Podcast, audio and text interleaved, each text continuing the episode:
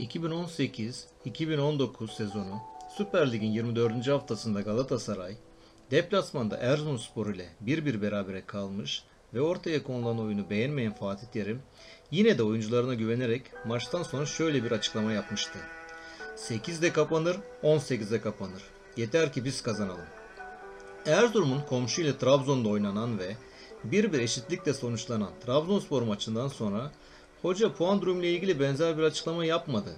Ama sergilenen oyunu gördükten sonra onun yerine biz seslendirelim birçok Galatasaray taraftarın aklındakilerini. 7'de kapanır, 17'de kapanır. Yeter ki bizim topçular Galatasaraylı gibi oynasınlar.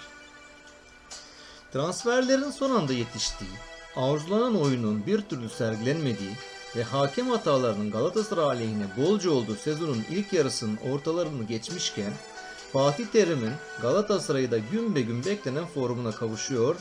Trabzon deplasmanında hakem Ali Palabıyık ve var hakemi Yaşar Kemal Uğurlu'nun herkesin tartışmadan kabul ettiği hatalarına rağmen bir puanla dönmeyi başarabildi.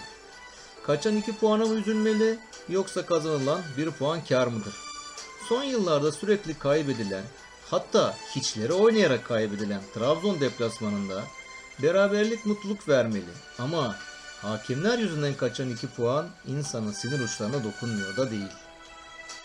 Maçın ilk devresi iki ekibin de tam bir satranç maçı misali birbirlerinin hatalarını kolladıkları ve savunmaya ağırlık verdikleri bir oyun şeklinde geçince maçı seyredenler de gol ve gol pozisyonu görmeye hasret kaldılar. Ev sahibi devre biterken Vakayeme'nin pasında Pereira'yı ceza sahasında topla buluşturdu ve onun Sörlot'a yolladığı top Muslera'da kalırken Galatasaray Belhanda ile %100'lük bir hata saç başı yoldurarak out'a yolladı. Lemina ile başlayan atakta topla buluşan Feguli rakip ceza sahasına girerken topu Belanda'ya yolladı ve penaltı noktası üzerinde tekrar almayı beklerken faslı oyuncu ayak içiyle golü denedi. Oysa kafası maçta olsa o topu takım arkadaşına asist olsun diye yollardı. Galatasaray ilk devre biterken sadece golü kaçırmadı. Bir de Lemina'yı da kaybetmiş oldu. Sarı Kırmızılıların Ömer'le birlikte en mücadeleci oyuncularından olan Lemina sakatlanınca ikinci devre başlarken yerine Jimmy Durmaz'a bırakıyordu. İlk 45 dakika ne kadar sıkıcı geçtiyse futbol severler için ikinci devre bir o kadar nefes kesiciydi. Galatasaray oyuna iyi başlar gibi oldu ama daha 5 dakika geçmeden ev sahibi Sörlot ile öne geçen golü buluverdi. Trabzonlular gole sevinir, deplasmancılar üzülürken gözüme iki enstantane takıldı. Sörlot topun ağlara gittiğini görüp sevinçle taraftarlara koşarken acaba hakem ittiğimi gördü mü şeklinde hakeme bakıyor. Markao da bana faul yapıldı diye hakeme koşuyordu. Ama Ali Palabıyık tereddütsüz orta noktayı gösteriyordu. Vardaki Yaşar Kemal Uğurlu da orta hakemi ikaz etmiyor, golle alakalı olarak sessizce duruyordu. Yayıncı kuruluşta maç bitimi programda pozisyonun faal olduğunu göstereceği görüntüyü seyrettirmiyordu televizyon başındakilere. Hadi herkes Galatasaray'a karşıydı da Markao dışında hiçbir Galatasaraylı futbolcu da tepki vermiyordu hakeme. Oysa ki rakiplerin maçlarını seyrederken en ufak bir pozisyonda bile Akbaba sürüsü gibi hakeme saldırdıklarını hatırlıyoruz. Tartışmalı bir golle diye bir tabir vardır ya, tartışmasız faul olan bir golle Trabzonspor öne geçince Galatasaray'ın havlu atacağını düşünenler fena halde yanıldılar. Zira Fatih Terim'in o andan itibaren beraberlik için bir basketbol koçu gibi sağ kenarında takımını yönetti.